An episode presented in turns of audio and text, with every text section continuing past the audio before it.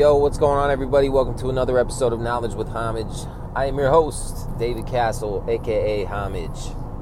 I'm currently driving through California right now, so if it sounds a little weird, that's probably why I'm going like 70 miles an hour right now. But it has been a while since my last podcast, so I wanted to record something and uh, let you guys know what I've been thinking about lately and what's been going through my mind. Now, there's a few things I wanted to talk about um, the first of them being a movie that I recently watched. Almost watched the whole thing. I actually left, which I've never done that before at the movies. But I fucking hated this mu- uh, this movie. It was called Doctor Sleep, and I was really excited to go see it because they made it seem like it was a sequel to The Shining, and I love that movie. That is a magnificent movie directed by Stanley Kubrick, written by Stephen King you got fucking Jack Nicholson in it. It was just a great movie. Uh, one of the best movies ever made, in my opinion. And they made it seem like Doctor Sleep was going to be like once the kid Danny was all grown up, he goes back to the hotel or something. That's what I assumed it would be like. Uh, but it was nothing like that at all. They kind of like they're riding the wave of The Shining and making it seem like it has something to do with that. It has nothing to do with it. Although it was written by Stephen King supposedly Obviously, it's not directed by Stanley Kubrick. He died a long time ago, right after he made Eyes Wide Shut, which is that Tom Cruise movie where they're doing a bunch of Illuminati shit. And yeah, he died right uh, before that movie even came out, I believe. And then there's a bunch of deleted scenes. That movie didn't even come out the way he wanted it. Because he was dead, and then they took it back to the fucking producers or whatever, and they made them cut a bunch of scenes. Which is weird. But Anyway, so Doctor Sleep, fucking terrible movie. So it, it has nothing to do with The Shining once again. And then the, the the main character is supposed to be Danny, right? And he's like an alcoholic and a drug addict. He makes some chick overdose and kills her baby and stuff and and then he tries to clean himself up and he moves to some other city and some guy takes him in. He starts going to AA you know, turning his life around, but he still has the shine, is what they call it, whereas you can see things that are happening, you know, in other places of the world, and basically you tap into the collective unconscious of the world, and then you see a bunch of crazy shit, and that's what Danny can do. Well, he goes over to this other place and then he communicates with this other girl who has the shine, who is in some other part of the country, and it turns out there's this group of like Satanists, witches, or some shit that travel in a pack, and then they go find these kids, and then they kidnap them and they murder them, and they fucking drink their blood, and then they just torture the fuck out of them so they can have more of what they call ah fuck what do they call it? It's not spirit, steam. They call it steam, and uh, which is basically a metaphor for adrenochrome.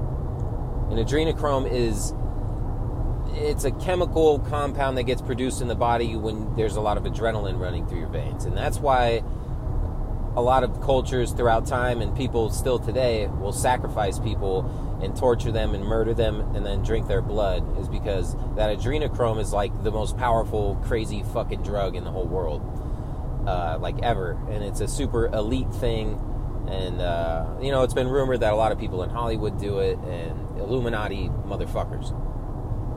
So that's what this whole movie is about Doctor Sleep. There's this group of like gypsy, fucking Satan worshiping, uh, immortal people who travel around the world looking for these kids to kidnap and then fucking torture and then and it's really graphic. They like show all this shit in the movie. And It's disgusting. It's like what the fuck? It's not even scary because there's no storyline storyline that goes with it. It's just the shock value of it. And people fucking eat that shit up. I remember looking around in the theater and being like, "Wow, how the fuck are people watching this? It's disgusting."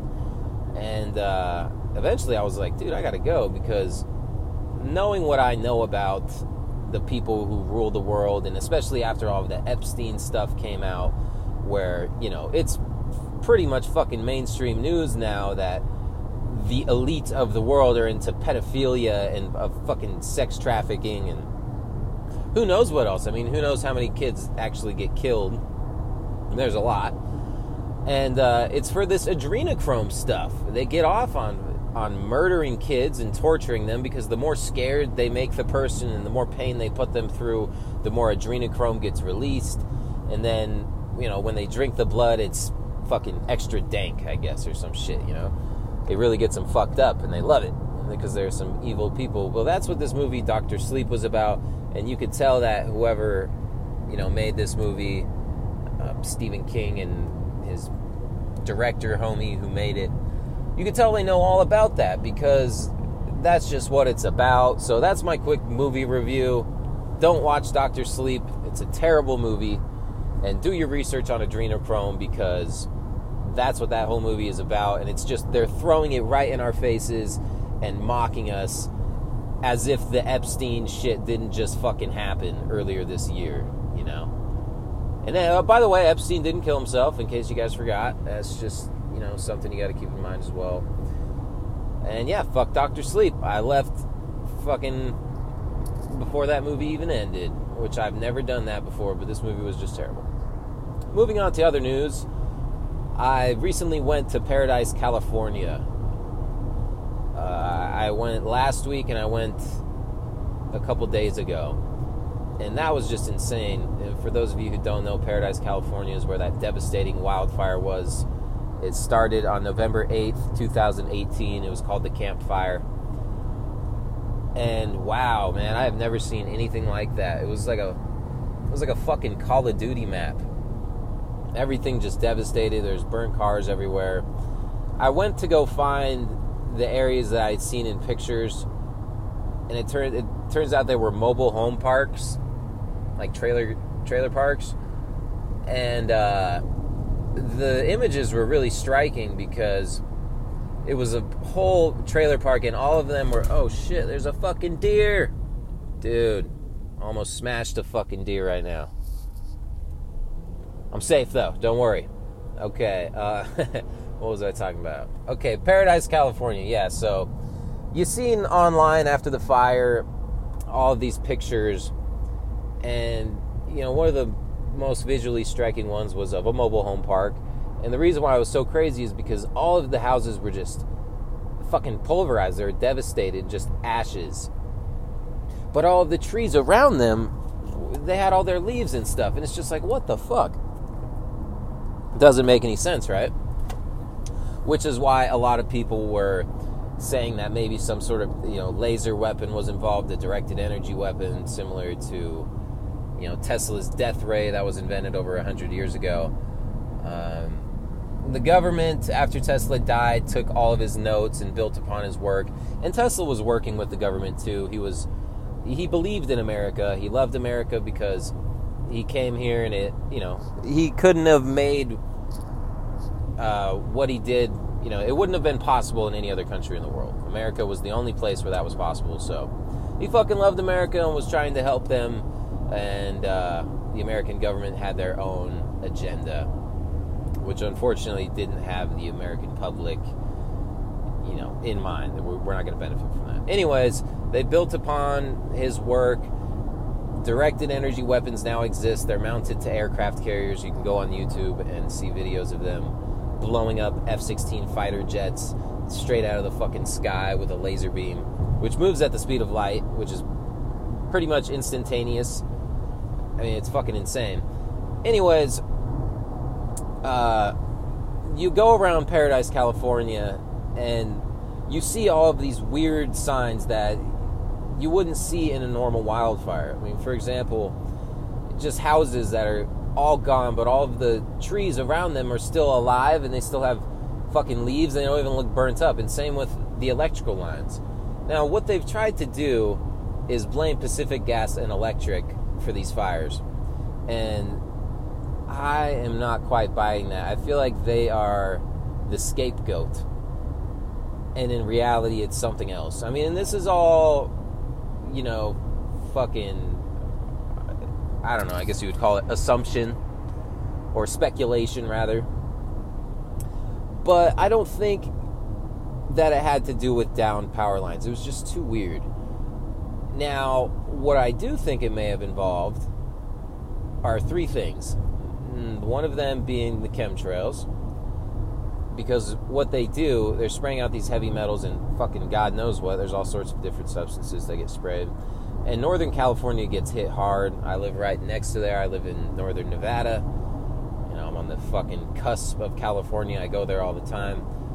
And it's they have very similar to weather to us and they spray the skies fucking constantly. And it's it's crazy, dude. Like all the fucking time. Now, what the chemtrails do is they fall down to the earth, obviously, you know, because of gravity and shit. They dry out the vegetation and they make them more susceptible to wildfire. So you have that right off the bat, and uh, they can control the weather. They can increase the wind speeds, which is what they did around the time of the paradise. You know, the Camp Fire. The winds were just fucking insane. So wildfire just it travels like wildfire.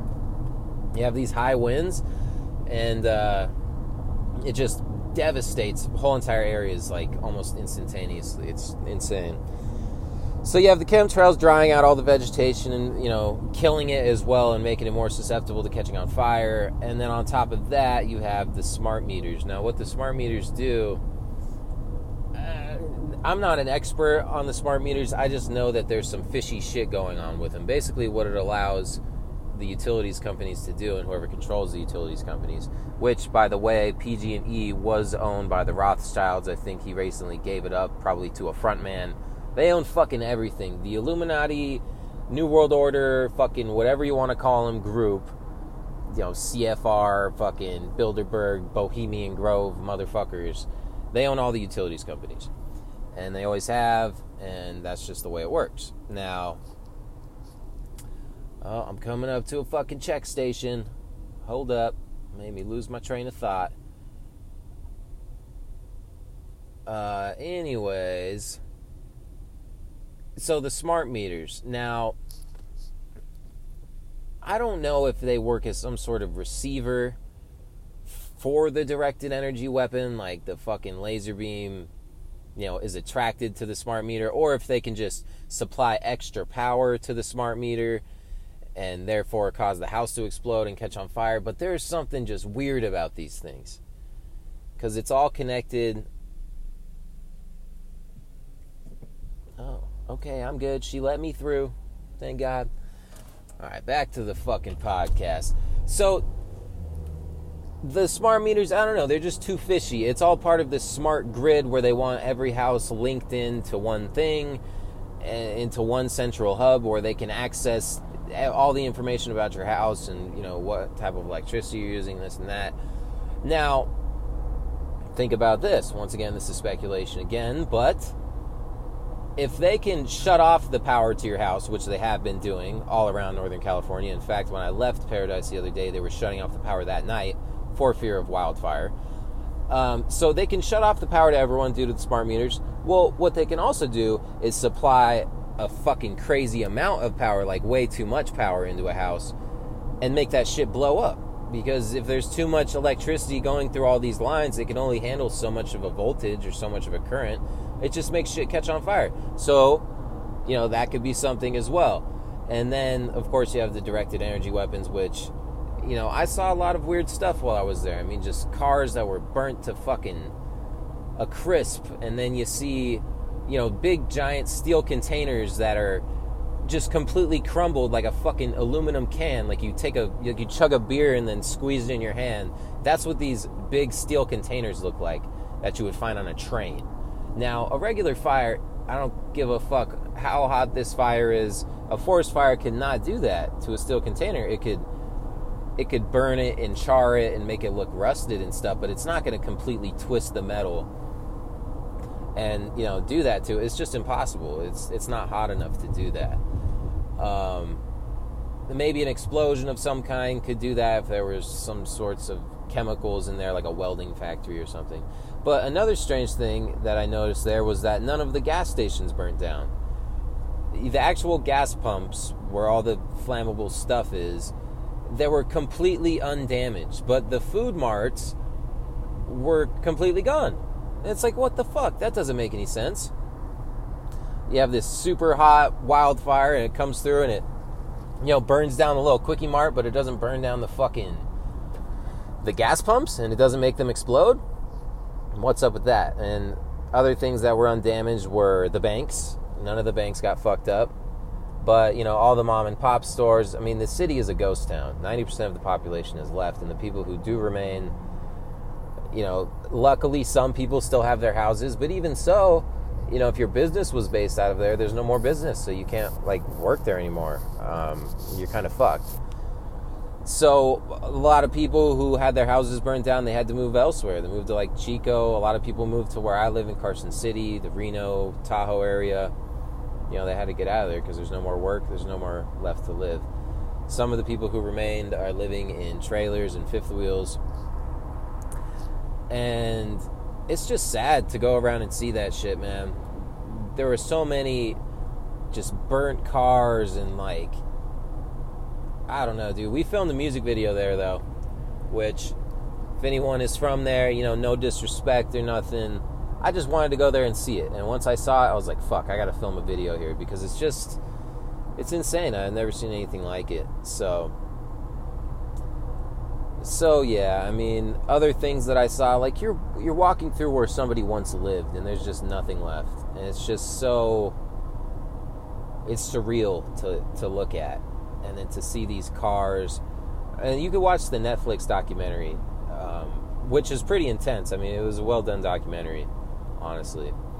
And they take you know cell phone footage from people who are in paradise, and they just kind of run you through the scenario like in real time, and kind of put you in the shoes of people who were trying to get out of that town. And a lot of people couldn't get out. I think almost hundred people died, which is insane. And uh, but the thing I did not like about the documentary, which I believe is called Fire in Paradise, the thing I didn't like about it is that they insinuate right from the get go that it has to do with two things Pacific Gas and Electric and climate change. And that's always the fucking agenda is the climate change thing. And then Pacific Gas and Electric is the scapegoat. So you have this trillion dollar fucking multi billion dollar company who uh, just made a mistake. You know, it was their bad and uh, you know all these people die, and, and that's just how it is, and they still control everything, and that's that. And then you have climate change, which is complete bullshit. I go over it almost in every show. Climate change is the thing they're using to bring in the New World Order and bring in the one world government, which they have long desired and spoken about for, you know, almost 100 years now. And it's so effective because they control the weather, right? They're spraying this these metallic particulates into the sky, creating an ionized atmosphere, and then they use these ionospheric heaters to create storm systems, to fucking manipulate the jet stream and change where precipitation is going to happen and things like that.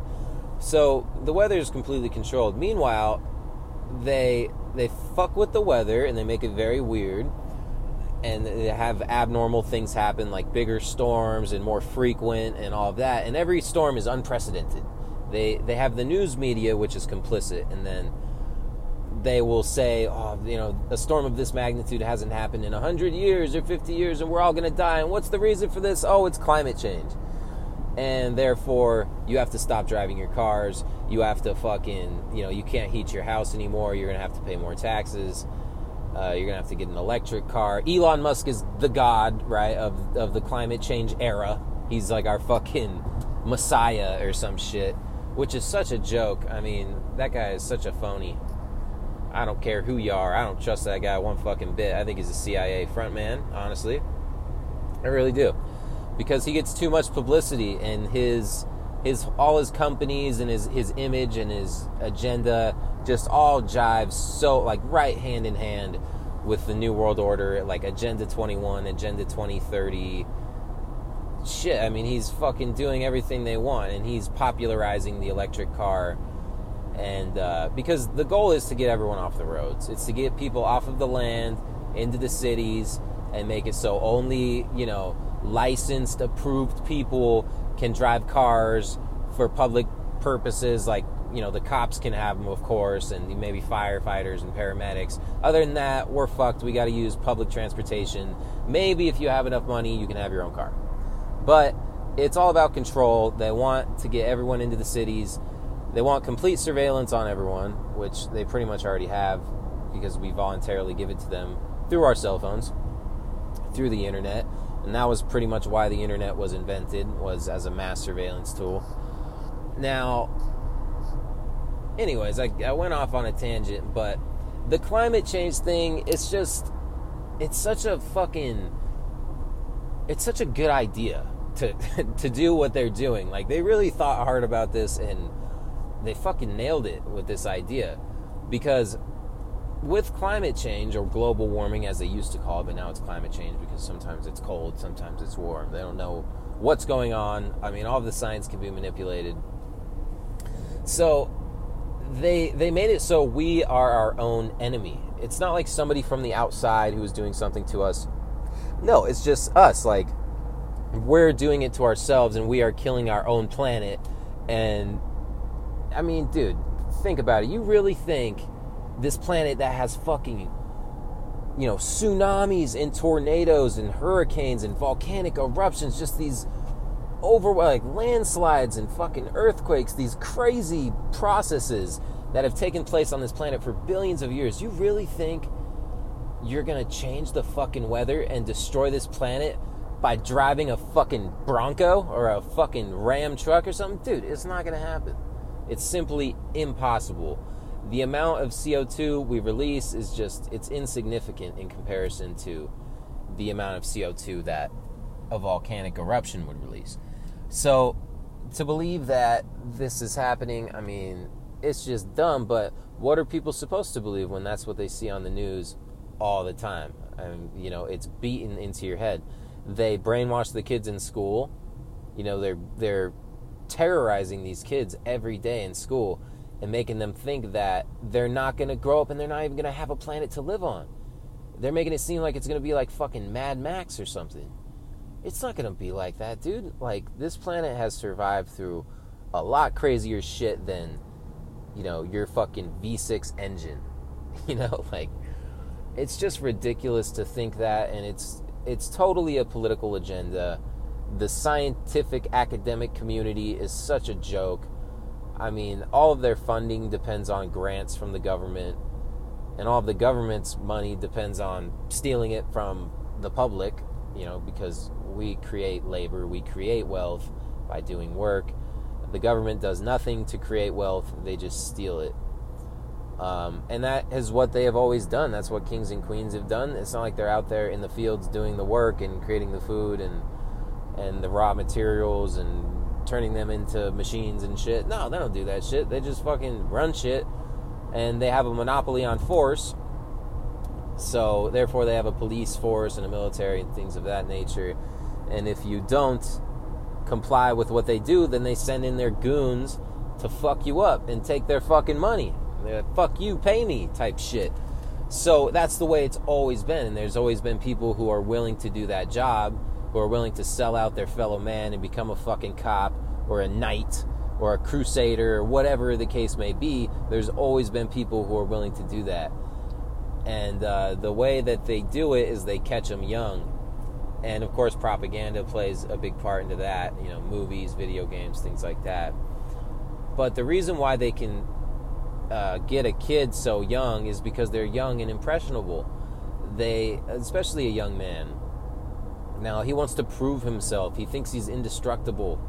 He thinks that you know he will go to war and it'll be so fucking glorious, and he's really fighting for his country and making a difference. And on top of that, they'll pay for school once he gets out, and they'll pay him good, and you know he'll be treated with respect and honor and and shit like that. And they'll get to wear the hat and get uh you know three dollar pancakes at fucking Denny's and shit. And, you know, that's really all it takes. And people will sign up for that shit, men and women, and increasingly more and more women, because, well, because, you know, they're reversing the gender roles and things like that, making it so a woman can do anything a man can do, and, you know, vice versa. Well, not really vice versa.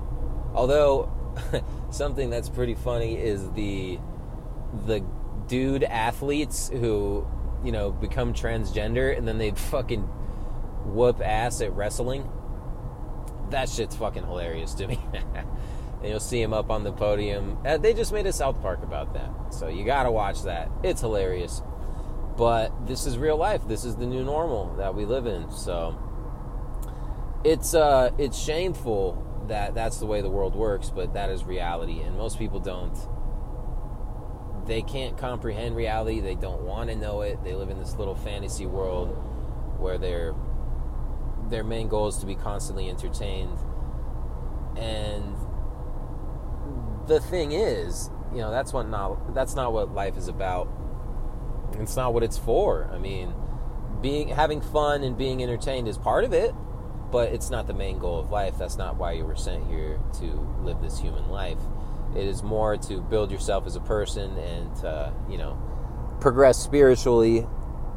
And uh, yeah, money is a part of it, and there's nothing wrong with having money or being wealthy or being successful. But when that is what your entire goal is for life, then, you know, you might start seeing problems. I don't know. That's just my opinion. So, moving onwards, uh, somebody who I have been uh, researching heavily lately, and I've always been into him, is uh, Carl Jung. Carl Jung was a psychologist, or was he a psychiatrist? I always get the two mixed up. He was a contemporary of Freud, and he was really, really into the unconscious mind. And he would experiment on himself, and he basically drove himself nuts, just like Nietzsche did but he didn't quite go as crazy as Nietzsche, where he like killed himself like he did, Friedrich Nietzsche. Um, but Carl Jung would do some crazy shit. He kept this book called the Red Book, and it was a, a journal of all, all of his dreams and his just his imagination and things that went through his mind. And it basically drove him crazy because he was just so in touch with the unconscious that he came to a point where he didn't know what was reality and what wasn't. He slept with a gun under his pillow because he fucking thought he was gonna, you know, thinking about kill himself because he was going nuts and he didn't know what was real and what wasn't.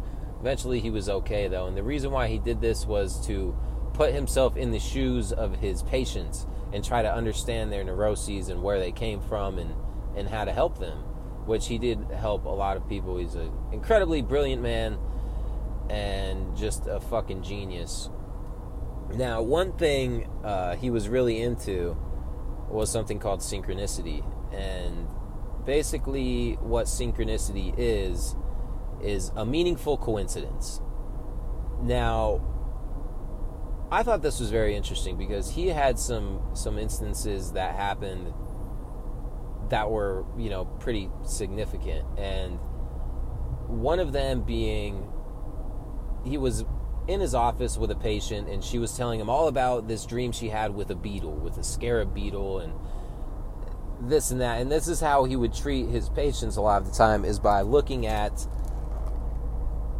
looking at their dreams and going through them and try to trying to get people to explain their dreams to him and figure things out for themselves because his whole thing was that uh, the dreams are a reflection of your unconscious. They might reveal some repressed emotion or or something like that, and it would help them overcome their neurosis and overcome this psychological condition that they have because your unconscious is like it, it needs something. It's it's giving you these signs that you need to reveal this and address this and like figure it out and stuff.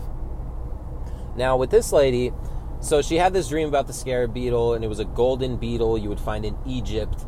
And uh, if you've ever seen the mum, the mummy, uh, when they go into the tomb and like are looking for the Egyptian Book of the Dead, they there's all these beetles and stuff. Now she had a dream about this, and at the same time she's telling him about this dream, he hears this tapping on the window behind him. He looks behind him and opens the window, and a fucking beetle flies right in, right into his hand. It was like amazing, you know, like what a coincidence, right? And he says, "Here's your beetle." And after that, that woman was cured.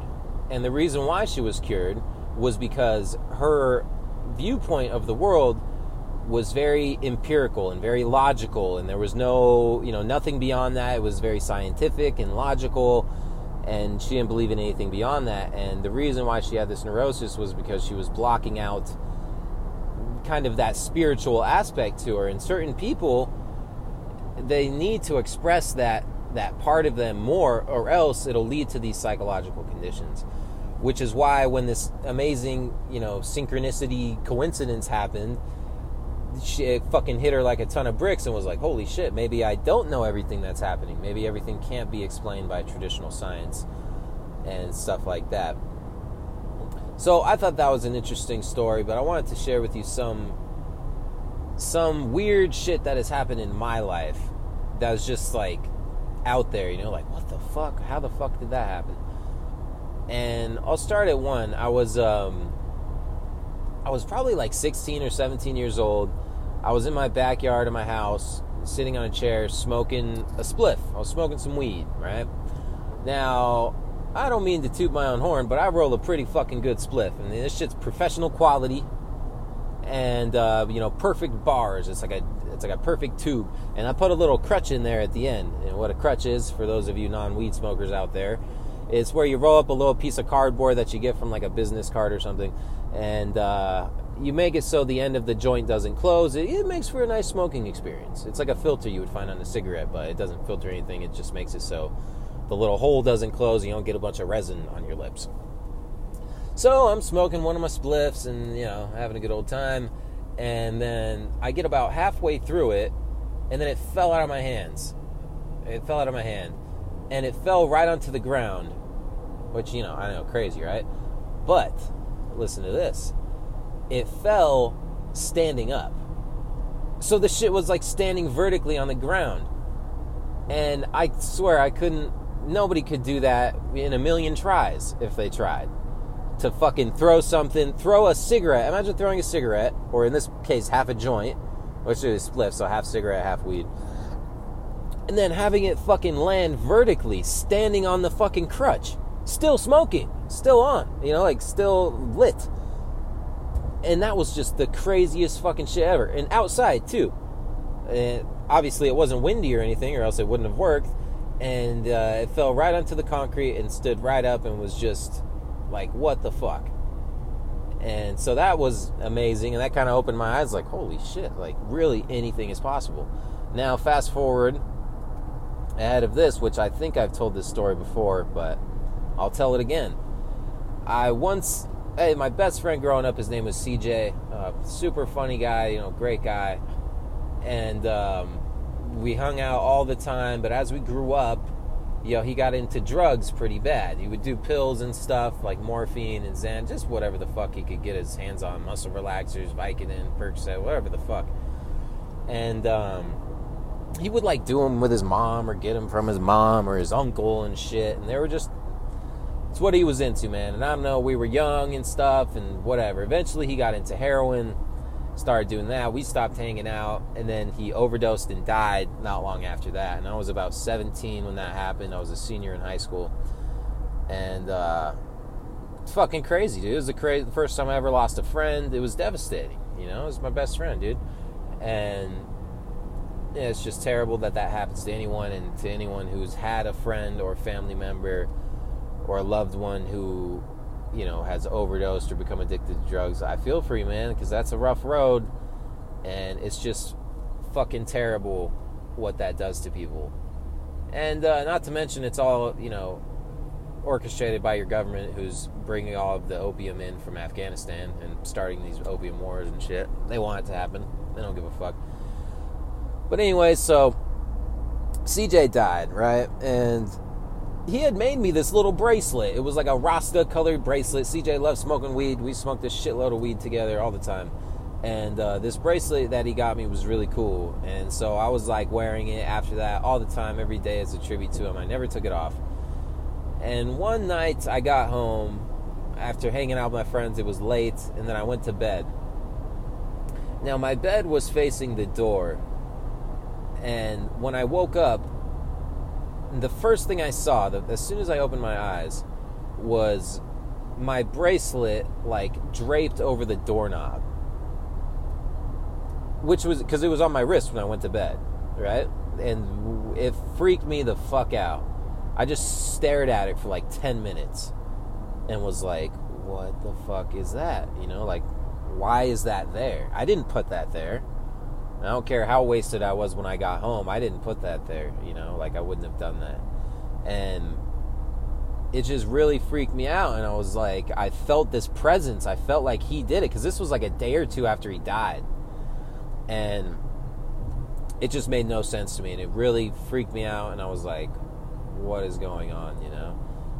And I told my dad about it, and I was it really affected me. It was a, it was a powerful experience. I don't know how the fuck he could have done it. He comes here as a ghost and slips that thing off of my wrist and and puts it on the doorknob, or did he possess me and make me do it? I don't fucking know. Or did I just do it uh, unconsciously or something? It was sleepwalking. I don't know. But I didn't remember putting it there. It's certainly uncharacteristic of me to do something like that. I don't know why the fuck I would do that. But nonetheless, it happened and it's a fact, and it was very strange. Now, not long after that, I had a dream. And in this dream, I saw CJ so he was he was dead for a while after this, maybe a week or two. And I knew this in my dream, so I said to him, I was like, "Dude, what's up? Like, how you doing, man?" And I'll, I'll never forget this. We were I was driving on a mountain road, and in the middle of the street, I saw someone. It was a dark night, and it was cloudy and foggy, and I pulled up to this this person who was standing in the middle of the street in this dark, foggy, eerie road. And I got out of my car because I thought I recognized him. And sure enough, it, it was CJ. So I said to him, I was like, dude, are you okay, man? Like, you're dead. Are you all right? And like, what's going on? And he said, yeah, yeah, you know, everything's fine. I'm okay. And don't worry about it. And everything's going to be okay. I'm doing good. And I was just so relieved to hear that, and it made me feel so good. And then he said something that seemed really strange. He said, You're going to see me on TV soon. And I was like, Okay. I, I didn't really understand what that meant at the time. But I was just, you know, I was just really happy to see him again, to see my dead friend. And after that, I woke up. And it was a really intense, vivid dream because I have, I have some crazy dreams to begin with, but this one was especially intense.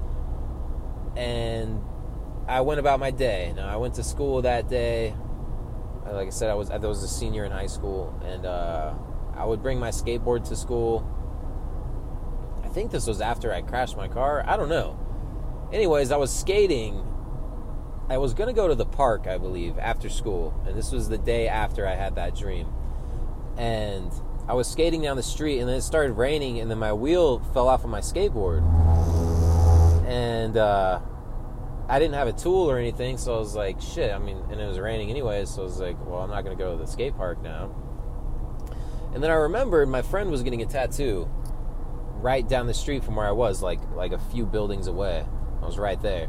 And he told me to come um, you know, hang out with him. He's going to be there for like 6 hours or something. So, if I wanted to pop by and say what up, and kind of see how I was going, then I could. So I was like, okay, I'll go see him and, and see what's up. Well, I went in there and it was Distinct Ink Tattoo in Carson City, and I think that's what it was. And my friend Michael was there getting the tattoo, and the tattoo he was getting was a portrait of CJ, who was my friend who passed away. And it was getting it on his arm, and it looked great, and it looked just like him, and it was pretty amazing.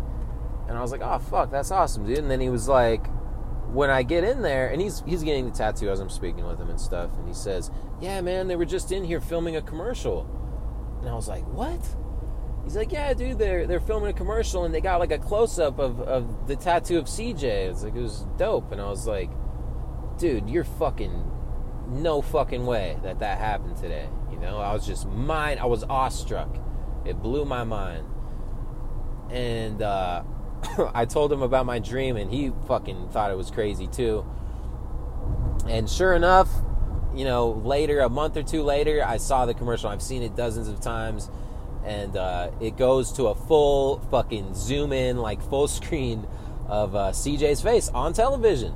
I'm, all the time, dude. I've seen it a bunch of times, and it was just, it was crazy, dude. So now, what could have happened to for that to have happened, you know? Like, what is it that the unconscious mind can do or that dream state? Like, what realm do you tap into where they know what's going to happen in the future and where dead people still exist or maybe they're in that transition zone the, the purgatory zone between hell and heaven or between earth and heaven or whatever and um, you know they, they know what's going to happen in the future these spirits do or was it my own unconscious mind who like animated fucking cj's dead body or something in my dream? I don't know.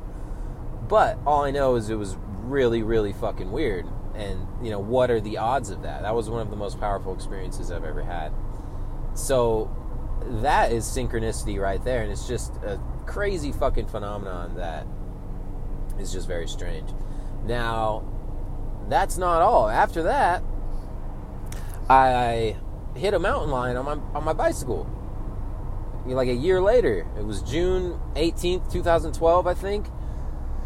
And I probably told this story too, but it's just the craziest thing ever. I was riding a bicycle down this mountain. And I wasn't even like a I wasn't even mountain biking. I was on like a like a 10 speed bike like what Lance Armstrong ride. You know what I'm saying? And um, I was hauling ass. Was, it was the fastest I had ever gone on a bicycle. I was just kind of an idiot back then. I'm like 18 years old and just didn't give a fuck, you know? And you think you're indestructible when you're that age. And my ankle was sprained, so I couldn't skateboard, or else I would normally do that. And it was like a nice summer day. I had nothing to do that day, anyways. I was gonna hang out with the girl I was seeing at the time later, but I had some time to kill, so I was like, okay, well, I'm gonna you know, fucking ride my bike somewhere. And um, I went to go ride it to Lake Tahoe from Carson City, which is pretty far. So I just wanted to ride it up the hill and then ride it down the hill back to Carson City. So I did that and I rode up a road called Clear Creek Road in Carson City. And uh, it's an old logging road that's just a private residential area now. So it's covered in potholes, it's not maintained and you know there's like dirt and cracks and all kinds of stuff and it's not the type of road you want to be going 50 miles an hour down on you know one of those bikes with this extremely thin tires you know what i'm saying so i rode to the top of it and it was about noon i wasn't wearing a helmet i was wearing like a ripped off sleeve t-shirt and some fucking cut off shorts i was looking good you know of course but I started riding down. I wasn't wearing a helmet or anything. And, um, dude, it, it didn't take long before I realized that I was going extremely fast and it was very dangerous.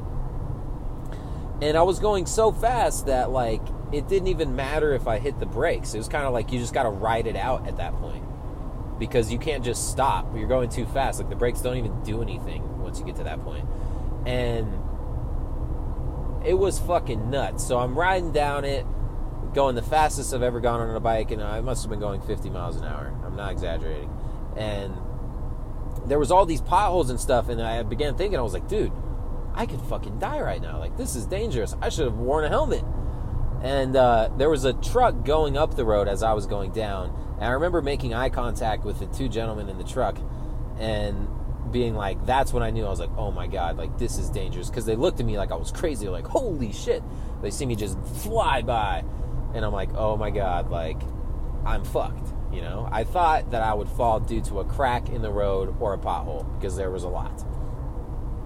Now, I keep going, not long after I pass this truck, and I'm going a million miles an hour, and I'm going around a left hand turn on this mountain road. So there's tall peaks on either side of me, and a bunch of trees and stuff. and it's a beautiful summer day, and I'm going around this left-hand turn, and there's a mountain lion that's just walking across the street. He's just crossing the road, like as if there was a crosswalk right there. Picture uh, the Abbey Road cover, but instead of it being the Beatles, it's just one mountain lion, and there's no crosswalk, and you're on a forest road going down a mountain. so that's what it was like, and I was going so fast, and it was a blind corner, so by the time I saw him, it was too late, anyways. I didn't even have time to scream or to move my finger an inch. It was a fraction of the second, a fraction of a second from the time I saw the mountain lion, and he saw me too. I we fucking met eyes too. I met eyes with this mountain lion, and this is how fast I was going. Is he didn't even have a chance to move, and all I could do was hope that you know he would go past me and I would just like skim his tail or something and not die. Well, that didn't happen. I. Oh, this is cool. I'm driving by a hot spring right now. So I run into the middle of the mountain lion. I just fucking T-bone him, and then I go flying over the handlebars, and uh, I just thought to myself, I'm like, okay, I'm gonna die right now. Like I'm literally fucking dying. I just Superman over this fucking mountain lion, go flying like a hundred feet, and uh, I kind of like twist while I'm in the air, like flying through the air. So I'm able to like take it to my shoulder and my side rather than just onto my chest and onto my face. Because I know how to fall. I mean, I've been skating and snowboarding and riding bikes and shit since I was a little kid, so I've taken a fair amount of diggers. I'm no stranger to that shit. And uh, I land on my my back and my shoulder and my head, and I'm just fucked. And I get up immediately to make sure I'm still alive. Anyways, long story short, I go to the fucking hospital and I get a bunch of staples. The mountain lion was gone by the time I, I got up. He must have ran away. And um, it was just the craziest experience ever, and it was just blew my mind. I was in disbelief, like, dude, I just hit a fucking mountain lion. Like, what the fuck? On a bicycle. I don't even ride bikes, first of all. It's not like I go ride this road like every day. It was the only time I had ever done that. It was the only time I had ever ridden a bike for fun in general. So just the fact that I was out there was strange, but the fact that I was out there and that this mountain lion was out there, which nobody ever sees mountain lions. It's not like there was a lot of sightings lately or this is a common thing in the area where I live. No, nobody ever sees fucking mountain lions. They're very fucking like you don't see them. They're they hide and shit, and they they don't come out to reveal themselves to humans. They lurk in the shadows, and they fucking you just don't see them. They're stealthy creatures. So just the fact that I saw a mountain lion, let alone hit one on my bike, is just astronomical odds. And the fact I survived and all of that, it's just really fun to perspective that anything can happen in the whole world. And it's just like there are things happening in this world and that we can't really explain. And who knows what's really going on. Now, I don't know what that has to do with the unconscious, but it seemed like it was some synchronicity type shit because I did learn some lessons after that. It really made me think that anything was possible and I could do, you know, I could do anything. No matter how wild it might seem, there's still a high possibility that it could happen and that you could make it happen. And, you know, maybe God or whoever the universe has has its own plans. And there's a reason for the things that happen. And there's a reason why you know you, you go through the things you go through and have to persevere and overcome these these hard times. And i don't know maybe i'm thinking too much into it but that shit was just too fucking weird it was too weird and uh you know i've, I've just had a, a lot of experiences of that nature where you see people for example the dude who the reason why i'm driving right now i'm driving to los angeles because I sold someone a truck yesterday, and uh, this guy, I sell cars. In case you guys didn't know that, unfortunately, you gotta do what you gotta do, right? But it's good money, and you fucking meet a lot of interesting people, lot of douchebags too. But this guy was cool. So he drove all the way from Los Angeles to buy this truck. It was a Ram Laramie 3500 with the 8 inch transmission, the fucking 12 inch screen, had all this shit. It was like an $80,000 truck. And uh, he had been looking everywhere for this truck, and he finally found it here in cozy Carson City, Nevada. And then he came up and bought it. Well, he had to drive his Honda Accord. I think that's what I'm driving. He had to drive that to come and get it. And then once he got here, he planned on using a. Uh, whoa, there's somebody in my lane right now. What the fuck is this guy doing? Okay, we're good. Sorry, almost got in a head-on collision. Now, so he drove his Honda all the way to Carson City. It's like seven and a half hours, and then he planned on buying a, or renting a trailer from U-Haul and then trailering it back to LA, you know, using his truck to tow his car. But then once he got here, he realized that there was no fucking trailers available. Everything was sold out in Carson, Tahoe, Reno area, there was nothing, absolutely nothing. So, so he had to like fucking either buy a trailer. I offered to drive it down to him if he gave me some money and bought me a plane ticket home. So that's what I'm doing right now, and that's why I'm talking to you.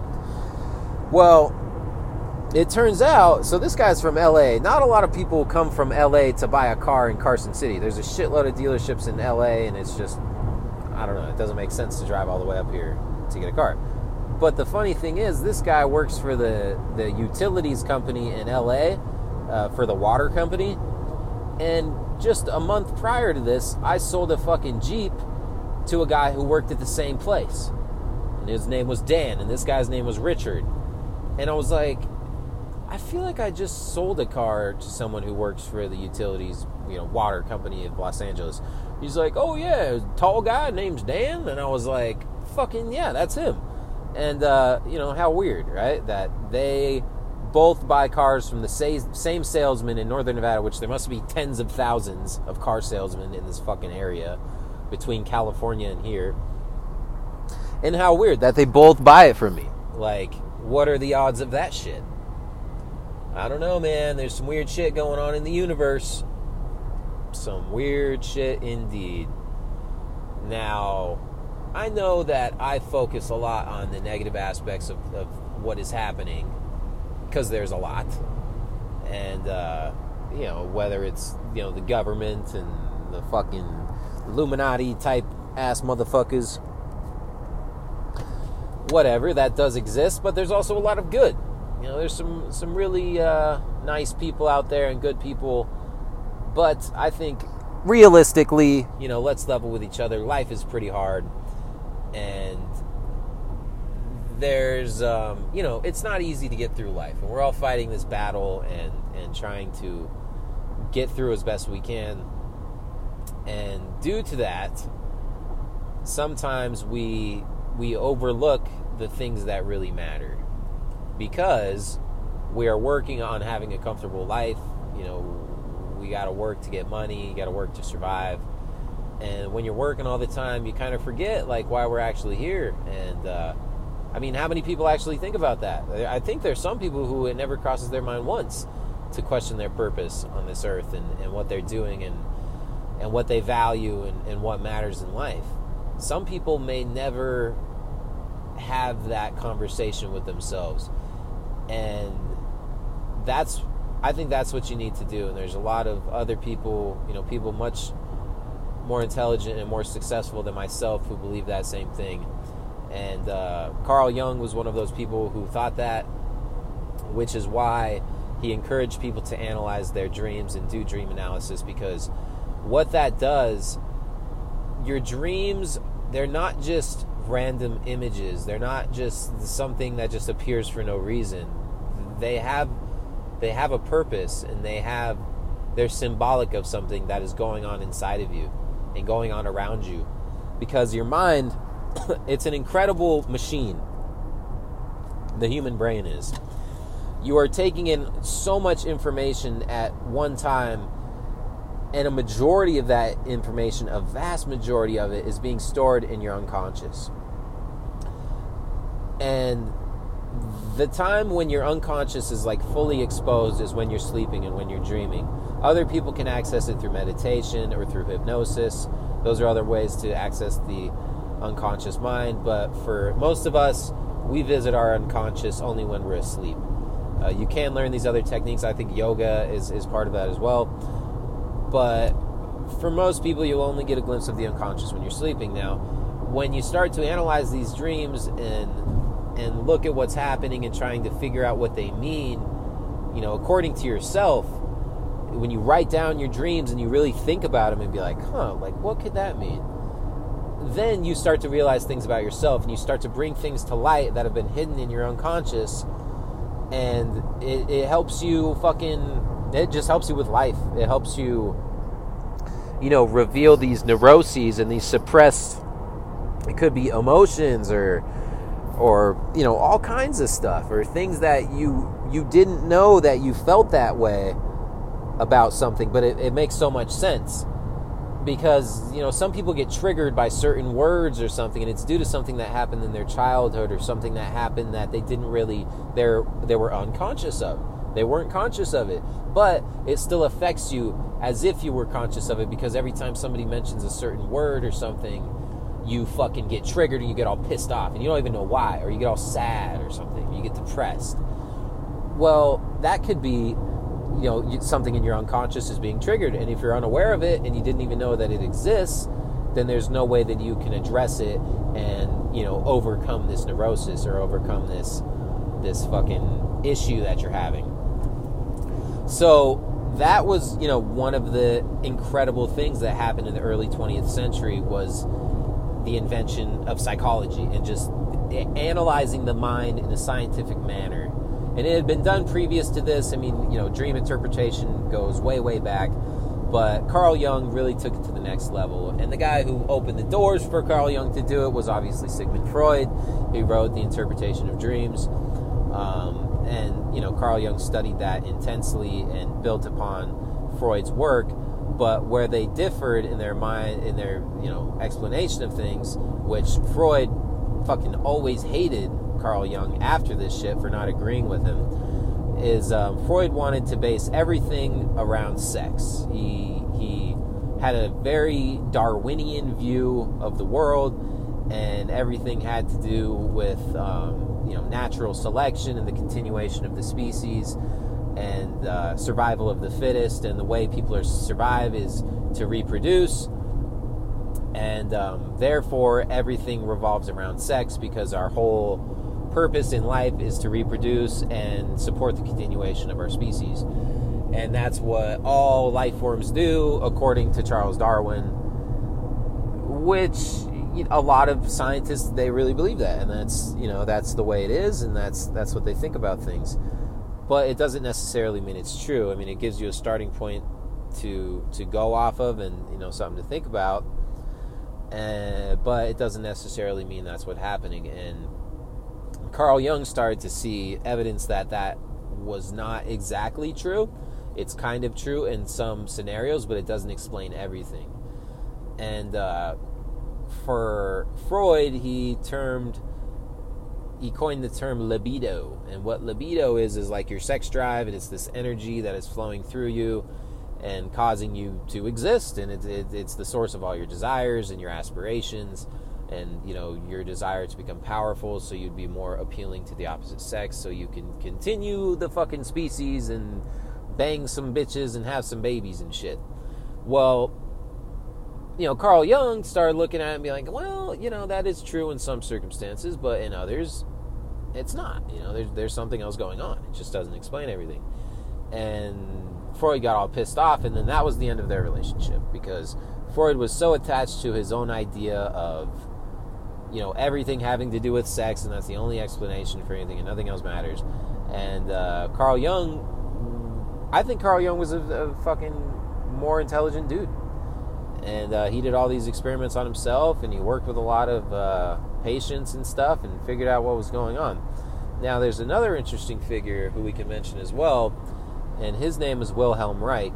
And Wilhelm Reich is the founder of something called Orgone Energy, now, he did not invent orgone energy, just like Benjamin Franklin didn't invent electricity. It's just always existed, it's always been there. He just kind of isolated it and examined it and gave it a name. Now, the Chinese gave it a name a long time before that. They called it Qi. The Indians gave it a, a name even before that. I believe they called it Prana and it's just the it's the ether. Nikola Tesla gave it the name the ether as well. It's this pervasive. It's everywhere. It's just this medium in which we exist.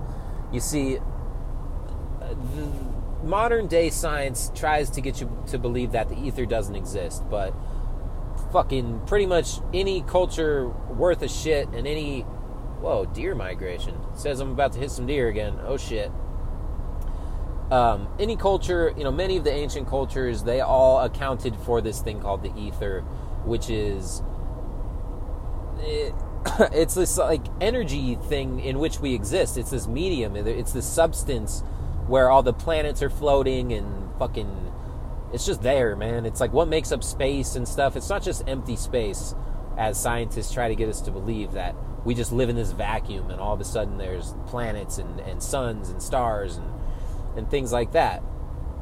Well, how the fuck can they can they live or I mean, how can all this stuff exist within nothing? And how could how could nothing exist in general? You know, and there's just, just nothing there. I mean, it doesn't make any sense. There has to be a substance in which we are immersed of some kind. However, like even though you can't really examine it, but then you, then again you can, and uh, Wilhelm Reich did, and he called it orgone, and he tried to find scientific proof of the libido and like isolate it, and he came up with these experiments, and he proved the existence of orgone energy. He started building things called orgone accumulators, which were boxes of varying, you know, metal and organic materials, and it would accumulate this orgone energy. And then if you sit in it for a while, you get a boner, and that's what happens. Other things happen too, but it, orgone energy will like fucking I don't know, it increases your sex drive and stuff. But it does other stuff as well. He thought he could cure cancer with it and, and do all kinds of cool stuff. He also built things called cloudbusters, where he could make it rain or he could diminish the clouds above him using this orgone energy. And uh, this is the same type of energy that Nikola Tesla was able to tap into and do what's called free energy, or what he called free energy. And it's just basically extracting the fucking. turning, like, using this ether and making electricity out of it because there's like an infinite amount of energy all around us. And it's just a matter of of extracting that energy from the ether and turning it into electricity which Nikola Tesla found out how to do. And other people found out how to manipulate this stuff too. I mean there's a lot of evidence that ancient cultures had a way to manipulate this stuff and had some sort of anti-gravity technology because it has to do with magnetism and and all kinds of stuff man. It's just some crazy fucking shit going on in the universe. That's basically what i'm trying to get into your head. And you know what they they don't teach any of this shit in school which is why I mention it to you because I feel like it's important. And this is stuff you have to study on your own because other people aren't going to fucking teach it to you especially not in school there's a lot of dumb motherfuckers teaching college courses out there and high school courses courses for that matter and then if you try to mention to this this stuff to them they will just say it's not true or say it's not fucking you know, it doesn't matter because they didn't learn about it in school, therefore it can't be true because they know everything and you don't know anything. And this has been my experience um, with teachers and professors, and it's quite disappointing. So I've been doing all this research for years and, and finding out the things that they don't want us to know, they being whoever the fuck you want to say they are.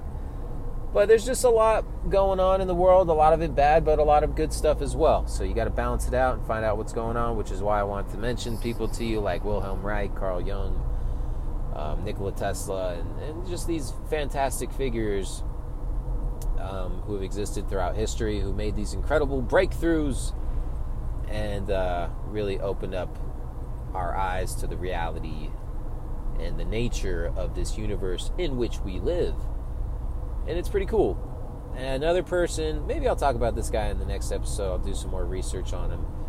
Uh, his name is Victor Schauberger, and he did a bunch of cool research on water. So maybe next talk I will do that. I'm gonna try to do these uh, podcasts more often. I've just been real busy trying to wrap up my new album and and just fucking working all the time, dealing with all these assholes who want to buy cars. But you gotta do what you gotta do, right? And uh, I've been speaking for over an hour now, so I'm to let you guys go. I hope you're all doing very well out there and, you know, getting through the day, looking on the bright side of things and and having a good old life out there. So thank you so much for listening. I'll be back soon with another one. Peace out, guys.